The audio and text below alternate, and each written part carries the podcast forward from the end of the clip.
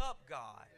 For we want to overflow. And now, God, I'd ask that you will fill your preacher, the Holy Spirit, that I may preach your word to your people, that you may be glorified. Your people will be edified, and Satan and all his hosts be horrified. In Jesus' name. Amen. Amen. Once again, from Proverbs 31,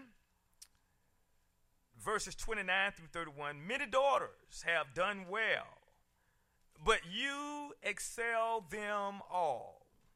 Charm is deceitful, and beauty is passing, but a woman who fears the Lord, she shall be praised.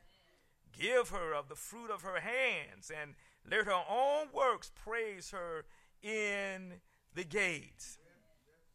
I want to preach this morning with the help of the Holy Spirit, and I solicit your prayers from the subject biblical models of motherhood. Biblical models of motherhood. There's a story about four preachers discussing the merits of various translations of the Bible. One preacher said he liked the King James Version because of its beautiful language. Another said he liked the American Revised Version best because he believed it was the closest to the original Hebrew and Greek. Still another said he liked a more contemporary version because of its up to date vocabulary. The fourth minister was silent for a moment, and then he spoke up saying, I like my mother's translation best. Surprised, the other three ministers said, We didn't know your mother had translated the Bible. Yes, he replied, she translated it into life. And it was the most convincing translation I've ever seen. Happy Mother's Day. Thank God for mothers. Today I want to examine the lives briefly of five mothers who modeled for us on the canvas of reality what Bible based motherhood looks like. Now, referring to these women as biblical models of motherhood does not imply that they always got things right or that they were super women. The truth of the matter is, they didn't always get it right. They had their flops, their flounders, floundering, and their failures, and they were not super women. They were not superheroes, nor did they claim to be. But they did have a holy God, a super God, who looked beyond their faults, saw their needs, and who empowered them to do super things on the stage of life. The first mother is Sarah, a woman of promise. Sarah, a woman of promise. She was the wife of Abram and the mother of Isaac. Genesis chapter 12 reveals when Abram was 75 years old, God spoke to him and said, Get out of this country from your family and from your father's house to a land that I will show you, and I will make you a great nation. I will bless you and make your name great, and you shall be a blessing. I will bless those who bless you, and I will curse those who curse you. And in you, all families of the earth will be blessed. Verse 5 Abram took Sarah his wife, and Lot his brother's sons, and all their possessions that they had gathered, the people whom they had acquired in Haran, and they departed to go to the land of Canaan. So they came to the land of Canaan. And every time I read this, I think about this, I think Sarah had to be a remarkable woman. For it was, imagine Abram going home one day and saying, Sarah, pack it all up. We're leaving. God told me that we're going to leave you, leaving your family, we're leaving our home, we're leaving our community, we're leaving the people we've grown to love and who love us. And based upon what God told us, we're leaving. And Sarai packed up. She had to be a remarkable woman.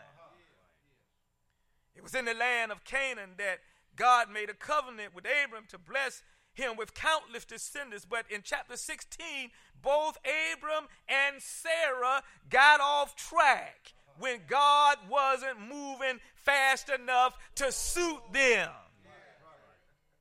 In order to hasten the process, or in order, if you will, to help God, Sarah made a suggestion. Verse 2 states So Sarah said to Abraham, See now, take a look at this. Notice this, if you will. The Lord has restrained me from bearing children.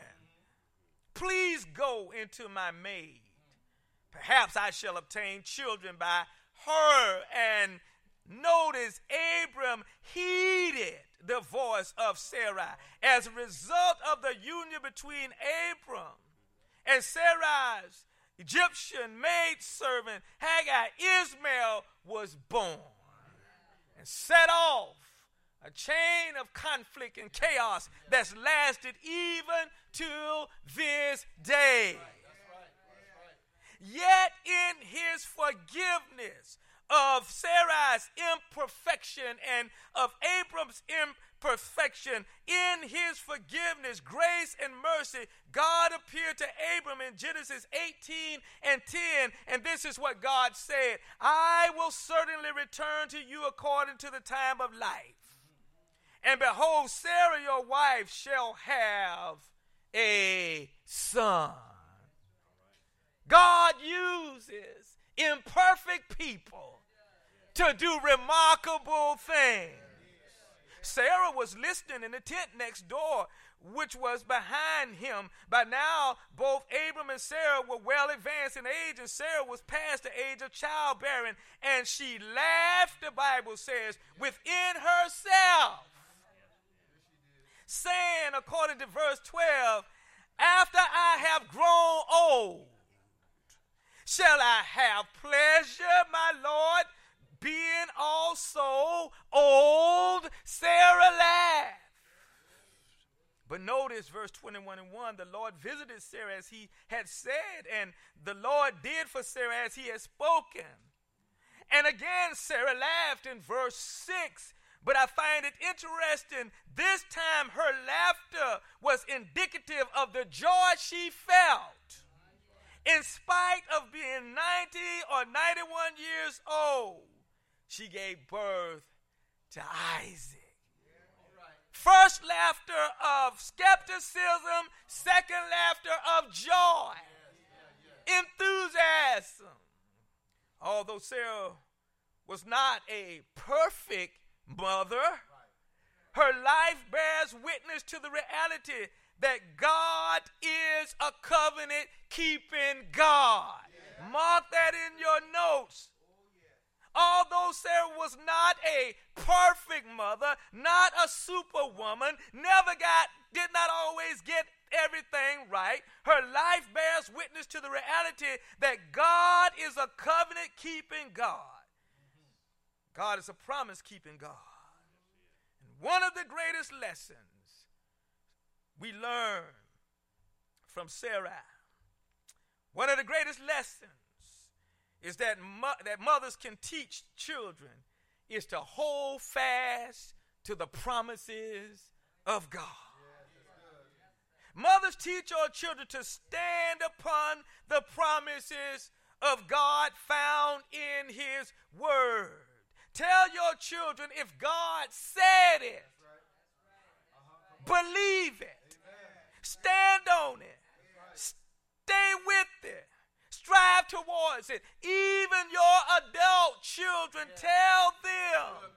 If God said it, stand on it, even though it has not come to pass. If God said it, stand on it, stay with it, strive towards it. Although the blessings tarry in their coming, Sarah reminds us that they will come. The second mother, also remarkable woman, is Jochebed, a mother of protection. Jochebed was the mother of Moses. Her protective quality is revealed in Exodus chapter 2 when a new king of Egypt came to power.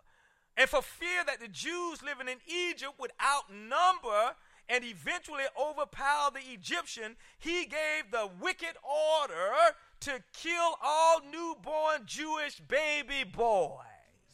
Sent shockwaves through the nation of Jews that were living in Egypt. Aware of the king's insanity, Moses' mother Jochebed had hid him for three months after birth. But when she could no longer hide him, the Bible says she made a small ark a small crater out of bulrushes, daubed it with asphalt and pitch, which were believed to protect against crocodiles, put him in a basket, and set him afloat down the Nile River in the direction of Pharaoh's daughter who came to the river to bathe. And she did all of this out of her protective nature of her son. All of this under the watchful eye of Miriam, the sister of Moses. As the story goes, Pharaoh's daughter fell helplessly in love with Moses, took him home, raised him as her own son, and then used his mother Jochebed as his nurse and as his chief caregiver. How great, how awesome are the plans of our God. Who but God could set that up? What a remarkable display of protection on behalf of this mother, whether you are a mother like Jochebed, an adopted mother like Pharaoh's daughter, a grandmother, or rather you are a godmother watching over someone else's child. Children need your protection. Children need your protection from abortion. Children need your protection from sex trafficking. Uh-huh. Children need your protection from physical, mental, and emotional abuse. Children need your protection from evil people and evil influences which seek to exploit them and eventually destroy them. Footnote Children may not always understand or agree with the protective measures you put in place. Can I get a witness here? They, they won't always understand it. our children, Lanelle Jr. and Delacroix, did not always understand the protective measures we put in place. I'm sure your children didn't always understand, neither did you always understand your parents' protective measures. They don't always understand. They'll they'll say things like, Y'all got me on lockdown. That's why our children would say to us, Mom and Dad, y'all got us on lockdown. Or they'll say things like, My friends are going to the party, to the dance. My friends are going to the cookout, the picnic. Why can't I go? Or they'll say things sometimes in anger or disappointment like, I can't wait until I move out of here. I can't wait until I'm 18 when I can leave the stringent confounds of your protective measures. I want to be free. I want to live. I want to enjoy life. Mothers, that's all right. You just hold your ground. Because later in life, when your children have come to their senses, later in life, when they have gained some experiences, later in life, when they have uh, experienced some of life knocks and bumps and bruises and heartaches and disappointments and frustrations later on in life when they have their own families, buying their own groceries and paying their own bills. They will call you on Mother's Day and said, Mama, I thank you. I thank you for protecting. Thank you for your tough rules. Thank you for your stringent guidelines. Thank you. I'm the man today that I am. I'm the woman today that I am. Because of you, I did not see it then, but I see it now. Because of your protection, I'm wiser, I'm stronger, I'm better than I would have been. Thank you, Mama, for protecting me. Moses rose to the level of leadership he did because he had a mother in Jochebed who protected him. The third mother is Rahab, a mother of pardon. Rahab became the mother of Boaz. Joshua chapter 2, verses 1 through 24 records the story of Rahab. And if you haven't read it, go back and read it a little bit later on where you can meditate it and, and, and focus on it. it. It's a wonderful story. Rahab was a harlot who had a house of ill repute in Jericho when Joshua sent two spies into Jericho in order to spy out the land, they went to Rahab's house and, and stayed there. Some believe that they went to Rahab's house, believing that that, that, that that would be the safest place, that men were going and coming all the time from other countries, from other areas, and that they would not be found out at Rahab's house. But when the king of Jericho found out that the spies were at Rahab's house, he sent word to Rahab to turn the men over to them, to him. But instead of turning the spies over to, to the king, Rahab hid them on her roof and convinced the king's men that they were no longer at her house. Rahab then went up and spoke to the spies and she shared with them her newfound faith in God.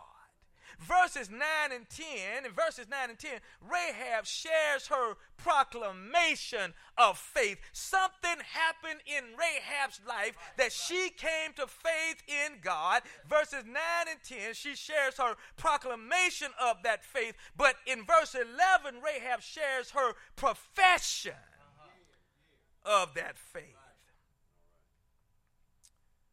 Notice her proclamation in verses 9 and 10. She said, I know that the Lord has given you to the land, has given the land, you, you to the, the land, the land to you that the terror of you have fallen on us, and that all the inhabitants of the land are faint hearted because of you. For we have heard how the Lord dried up the water of the Red Sea for, for you when you came out of Egypt. We heard how your God is really awesome, is what she's saying.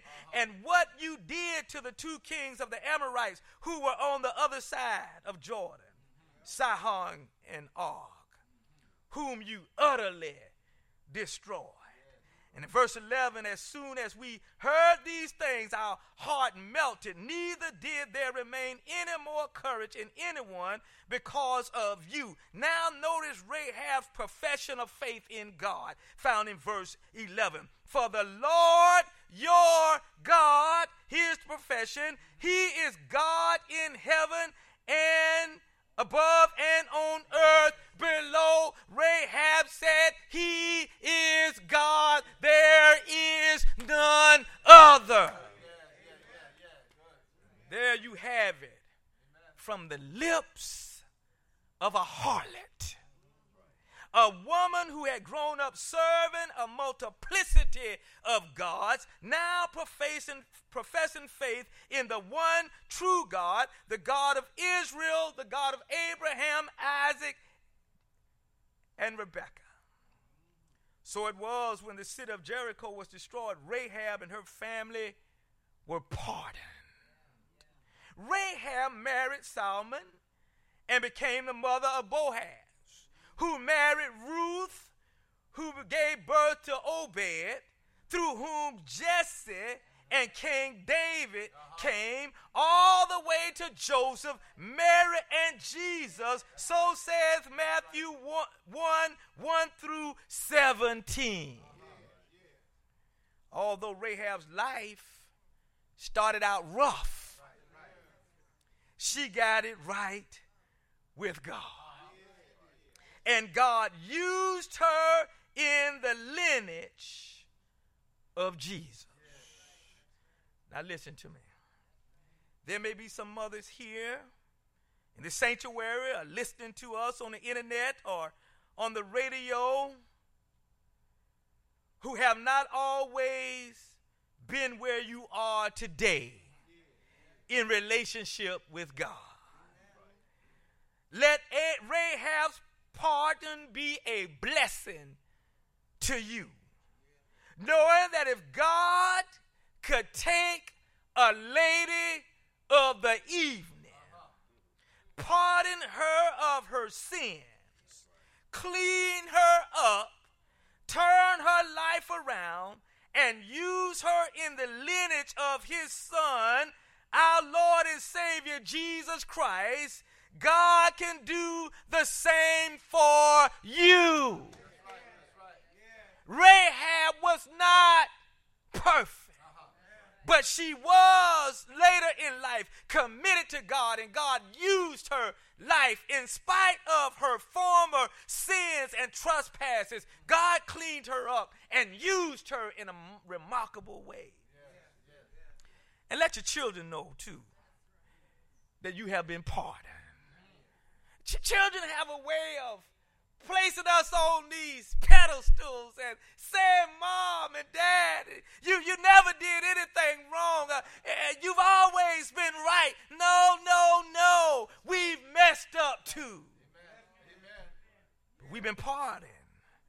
Let them know that while you may have started out on the wrong road, the God you serve is willing and able to forgive. Let them know that He is the God of another chance. Let them know that when he met when you when they mess up, God is the God of another chance. When they flop, flounder, and fail, it's not over. God is the God of another chance. Let your children know that the same blood Jesus shed to pardon your sins will pardon theirs too. The, the words of the hymn, Great is thy faithfulness, tells the story of our faithful God who willingly forgives the sin of all who cast their cares upon him. The hymn writer penned and refrained these words Pardon for sin and a peace that endurance thine own dear presence to cheer and to guide, strength for today and bright hope for tomorrow. Blessings of mine with 10,000 beside. Great is thy faithfulness.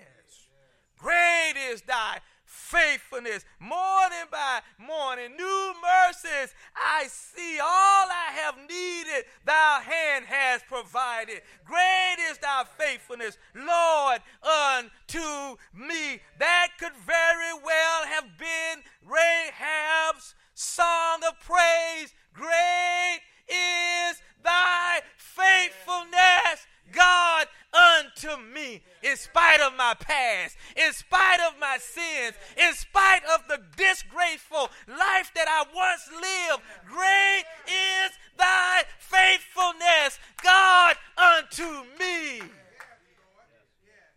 Mothers, tell your children about the scarlet cord in Rahab's window, representing her pardon, her forgiveness from sin. Tell them that their pardon is because of the scarlet blood of Jesus shed for them back on Calvary's cross. Tell them that Jesus suffered, bled, and died for their sins, but early Sunday morning rose victoriously from the grave with all power in his hand, forgiving power in his hand, saving power.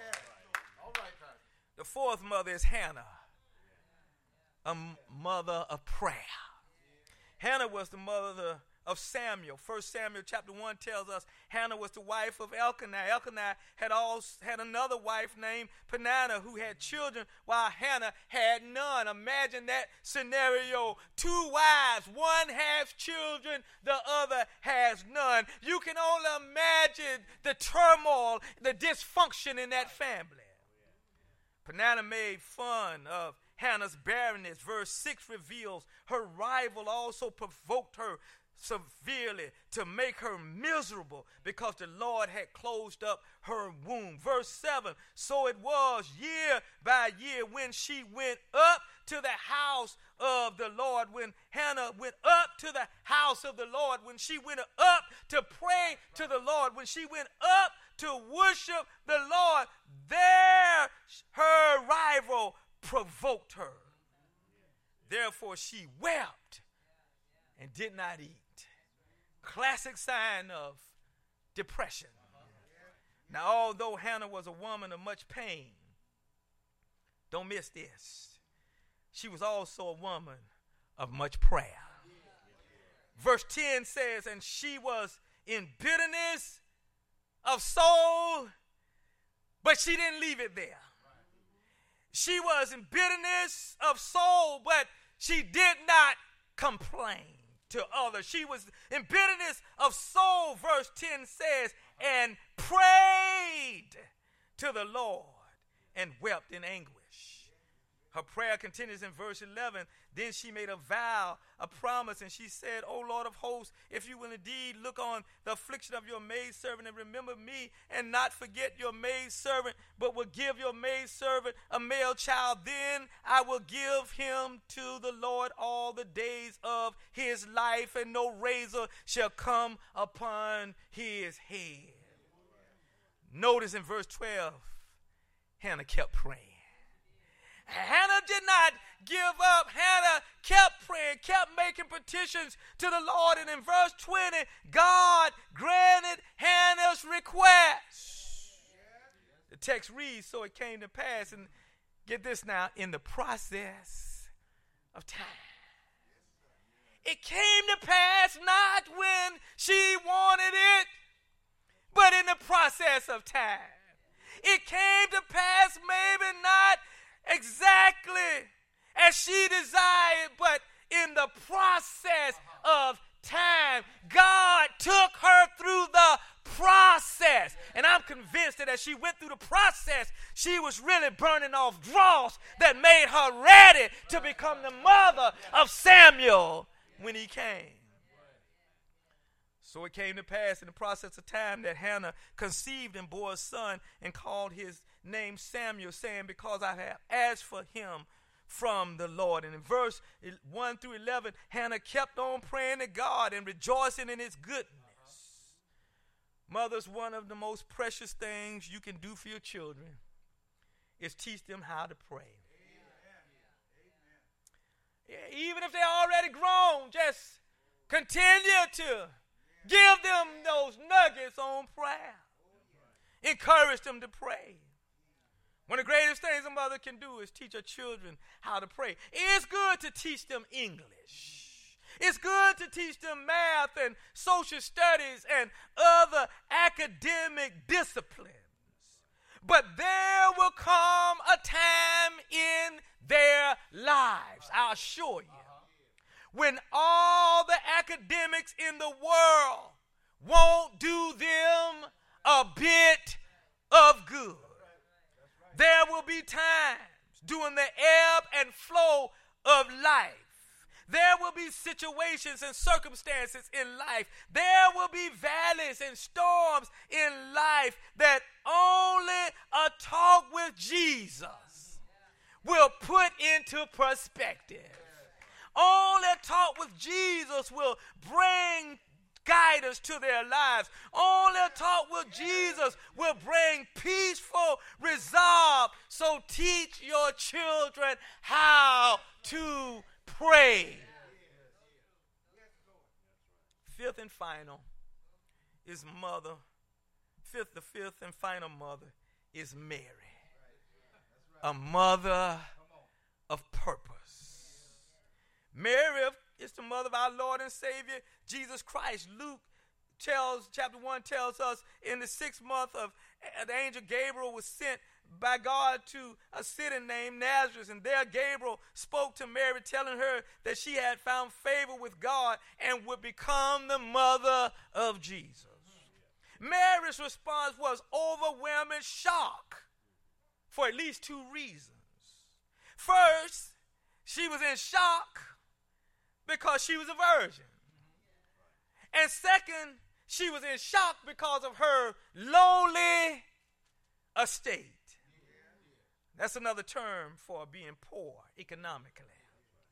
Gabriel said to Mary in verse 35, The Holy Spirit will come upon you, and the power of the highest will overshadow you. Therefore, also the Holy One who is born will be called the Son of God. Verse 36 Now, indeed, Elizabeth, your relative, has also conceived a son in her old age, and this is now the sixth month for her who was called barren. Verse 7 The angel said, For with God, nothing will be impossible. Mary in verse 38, after all of this earth shattering news, after all of this shock, after all of this surprise, after being reminded by the angel in verse 37 For with God nothing will be impossible. Yes, Elizabeth is is barren and she's up in age, but nothing shall be impossible. Yes, you are carrying this, this, you carry the Savior of the world. Nothing is impossible for God. From the backdrop of all of that, Mary in verse 38 makes one of the most profound and prolific statements recorded in the annals of biblical history.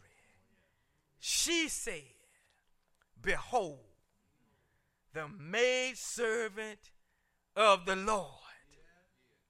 Let it be to me according to your word. Reminds me of what Jesus would say about 33 years later as he agonized in the Garden of Gethsemane about facing the cross. Father, if it be possible, let this cup pass, but nevertheless, thy will be done. Jesus had purpose. Purpose was to go to the cross and die to save sinners like you and me. His purpose was to rise victoriously from the grave and be our victorious Lord and Savior.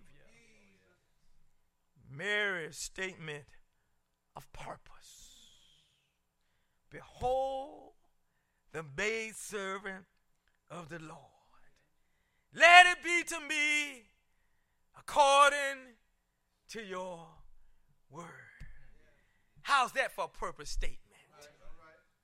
How's that for your purpose statement? How is that for identifying the reason you are here? Let it be to me according to your word. Mary's purpose in life was to be used by God in any way God chose to use her. Her greatest ambition in life was to please God with every ounce of her being. So she humbly placed her life at his feet. Mary's please God. Mothers, lead your children to develop their greatest potential. Lead them to strive for excellence.